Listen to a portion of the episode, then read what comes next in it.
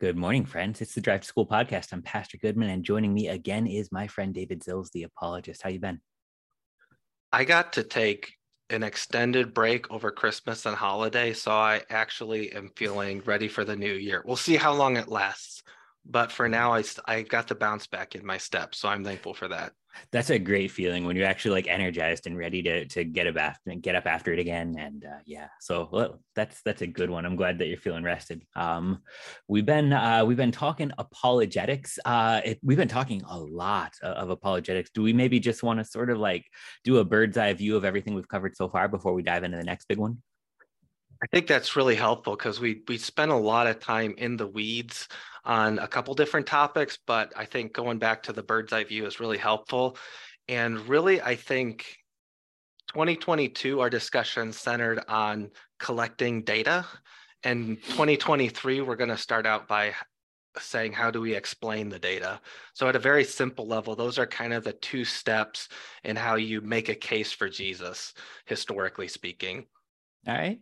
So the two main pieces of collecting the data we looked at last semester really were gathering all the his the first one was gathering all the historical sources. So we looked at the bible. We said we're not going to include the bible as assuming that it's inerrant and inspired but we're also not going to exclude it. We're going to treat it like any other historical source and test it like any other historical source. And the testimony that withstands scrutiny, we can add to our collection of data that we use to test theories and hypotheses about who Jesus is. And then we looked at um, different sources outside the Bible too, and made the case that there's really nothing surprising outside the Bible the and there's the only thing that's surprising is we actually have a lot of information about Jesus outside the Bible and it's all consistent with what's in the Bible. So that was the first part about looking at sources, identifying the first and second century sources that are relevant and testing them to see which ones do we think are credible. And some of them we said are probably not credible, in particular things like the Gospel of Thomas or the Gospel of Judas or these things that don't show signs of going back to any any historical witnesses that were actually there. And then the second thing we did is we spent a lot of time on miracles. I was actually surprised that we did as many episodes as we did, but it seemed to be a topic that gathered a lot of interest. Yeah. And the reason we did that is because you can gather sources like we did, and then you can go straight to how do we explain this? But there's going to be in the back of everyone's mind, well, some of these sources are claiming miracles and some of these explanations that you're giving for the data are miraculous explanations and i can't just believe that stuff without you know extraordinary claims require extraordinary evidence and that kind of thinking. So you have to address miracles when you're talking about jesus because no matter how you cut the early sources about Jesus, you find miracles. Yeah. And if you're going to take a Christian explanation for the facts about Jesus, there are going to be miraculous explanations like Jesus rose from the dead and things like that. And so we had to look at miracles and we spent a good time on that. And the, the main takeaway was if you look at philosophy and especially modern miracles and a lot of the things going on today, there's really no reason to be extra skeptical about Christian documents, the New Testament, Christian explanations for the data about Jesus. There's no reason for extra skepticism because the things, the miracles Jesus did in the Bible, a lot of them are still happening today. And so we don't have to therefore say, well, these sources are bad sources because they're like fairy tales. They're not fairy tales if these things are still happening. Um, so, so that's kind of where we've been. Now, what we want to do is we say we've gathered this data and we've made the case that the Christian sources are not somehow disadvantaged because of miracles. Now, what we want to do is we want to say, given all this historical data about Jesus, how do we explain it? And so there are two questions we want to focus on going into the new year. One is who was Jesus? And the other one is what happened to Jesus after he died. Yeah. And the, the case we're going to be making is not surprisingly that Jesus rose from the dead for the second question and that he is God for the first question. Um, but we're not going to be doing that by saying, well, the Bible's true, therefore, whatever the Bible says is true. We're going to be saying, let's look at historical data and use normal call it scientific reasoning to test hypotheses and see which ones actually fit the data and which ones uh, don't fit the data. Hmm. All right. So um yeah, because this is this is even the scriptures themselves would recognize the question. Paul says, if Christ has not been risen from the dead, your faith is in vain and you are above all to be pitied. So um even even Paul himself is is willing to sort of confront these questions and say everything depends on this. So it's important that you check it out. Yeah, and that that passage is actually interesting. When I was at uh, starting out my undergrad, I was learning a lot about the philosophy of science as it comes to is there a place for God in science? And a lot of the thinkers I was reading said that you the God hypothesis, as it's called, is not scientific. And there's a specific reason from the philosophy of science that they cited. I think it goes back to a man named Karl Popper, the philosophy of science is very interesting, a little bit dry, but if you like science, it's very interesting. It can help you become a better scientist. It did me. Yeah. But um, but Karl Popper said the hallmark of a good scientific theory is that it's falsifiable. So mm. and so the this is something I learned actually in grad school. I was learning statistical methods for some scientific things I was doing for my kind of hard science PhD. And I was also doing a lot of apologetics reading kind of for my own benefit and i what i realized is that the same method that scientists use for thinking about different theories on the basis of data it's the same method that's used in forensics for thinking about a crime scene and different theories about who killed the dead person.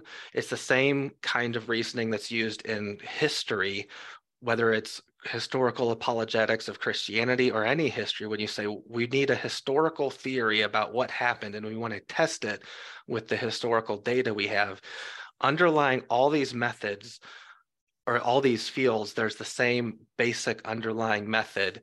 And the idea is that a theory can only be falsified by data, it can't be proven by data. Mm. And so the God hypothesis is it's claimed is not falsifiable. You can always believe in God in spite of any amount of evidence. And so therefore you can't falsify it. So it might be true, but it's not a good scientific theory. Um, so the thing that you brought up with Paul is that he actually is putting out there a falsifiability criterion for Christianity. He said, if Jesus has not been raised, then Christianity is false, and we are to be pitied among all men because of everything we've lost for the sake of this, this claim.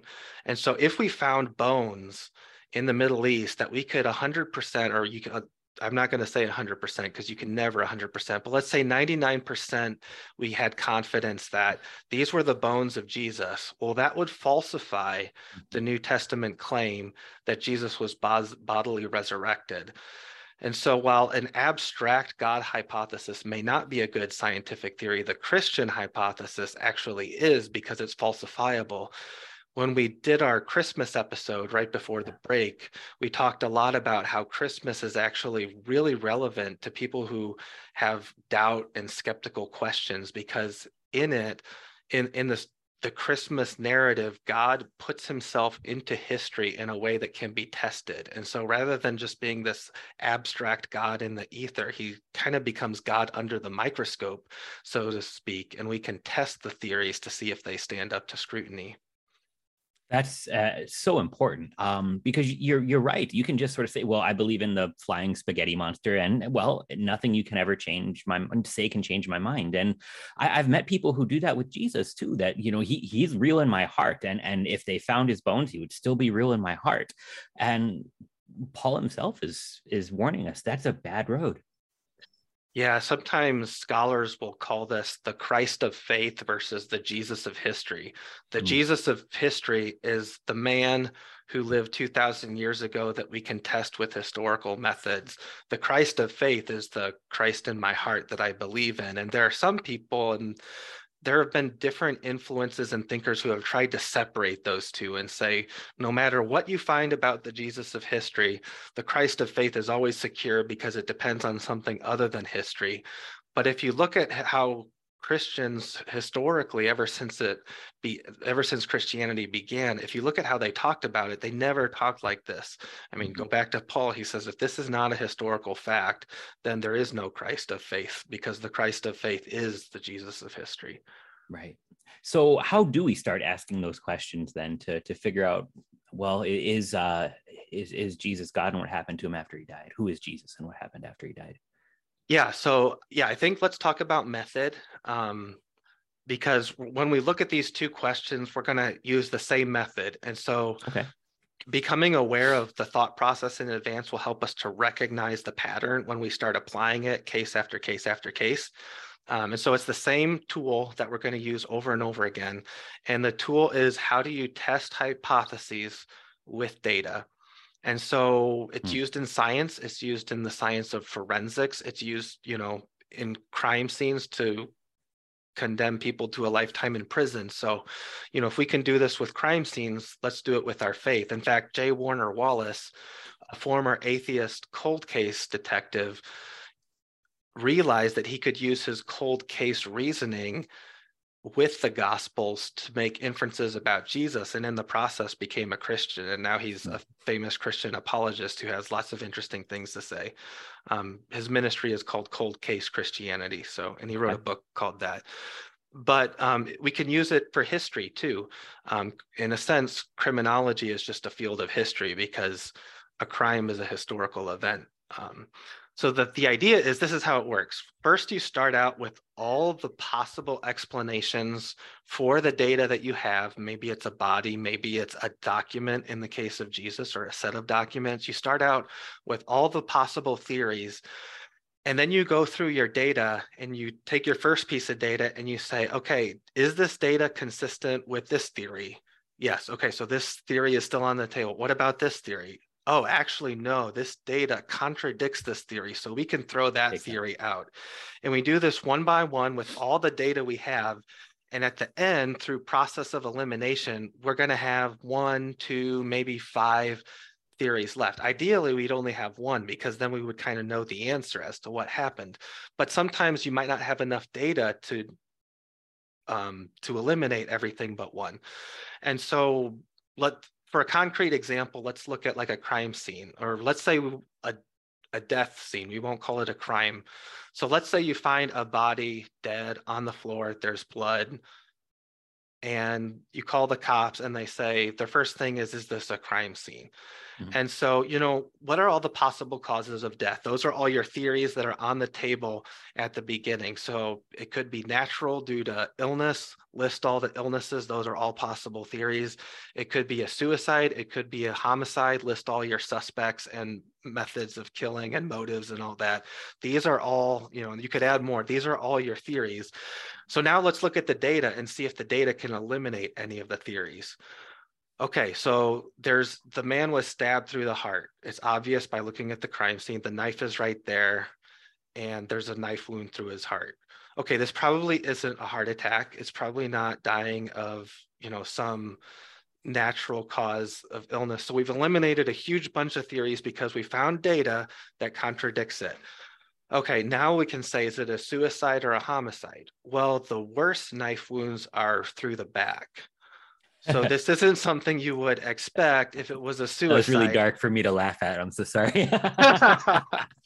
you, you, illustrating a methodology. This is actually something J. Warner Wallace does in his Cold Case Christianity yeah. book to illustrate his method. He does a crime scene because it's what he's used to. So stabbed in the back, probably not, you know, unless the person was committing suicide in a really weird way so that to frame someone. I mean, you know, which you'd have to consider as a possibility, but probably not a suicide. Okay, what about a homicide? Okay, well, form the list of suspects in the usual way, go through did they have a motive, did they have opportunity, and so forth. And you want to go one by one until you can say one suspect has motive, opportunity, all the things a suspect needs to be convicted, and none of the other ones does. And then you can take your case to court.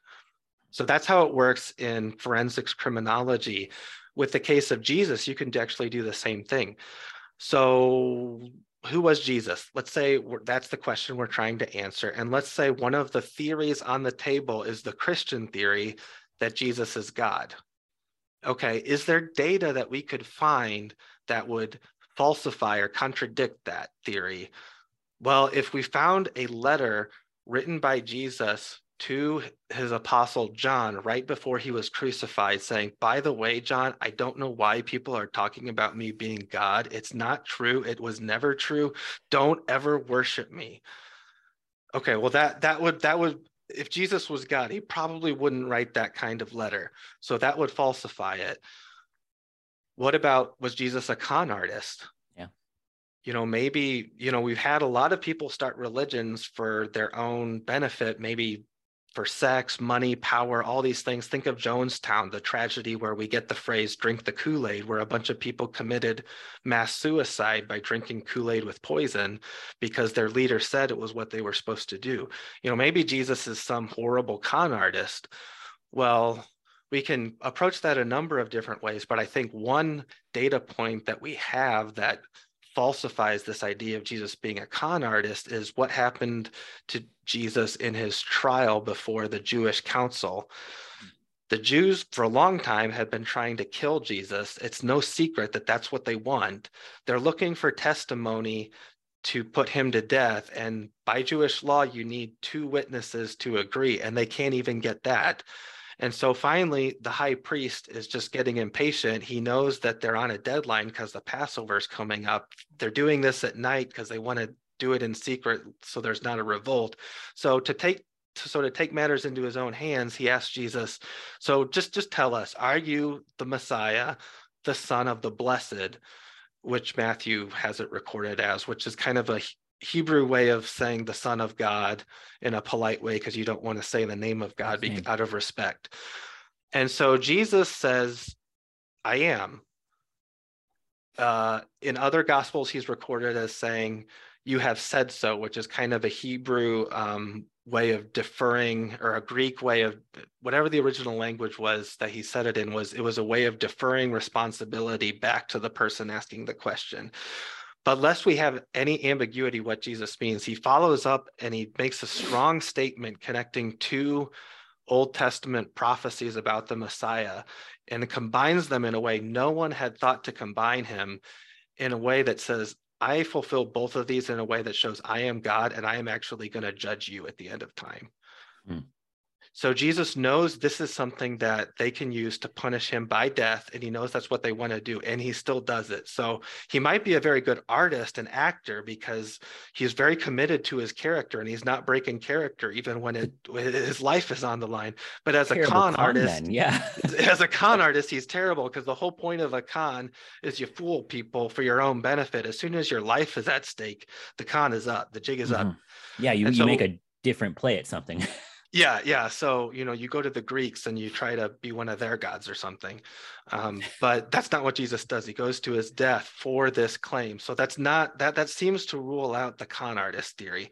And so you, we could list examples but we'll go into this one by one for the claims who was jesus and what happened to him after his death and we'll make the case that the only two theories that don't contradict the data that the only two theories that fit all the data we have are the idea that jesus is god and he rose from the dead.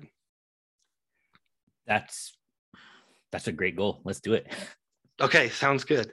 Looking forward to it. David thanks so much for joining us and uh, we'll talk to you next time and uh, dive in deeper. All right sounds good. Thanks harrison. Have a good one. You too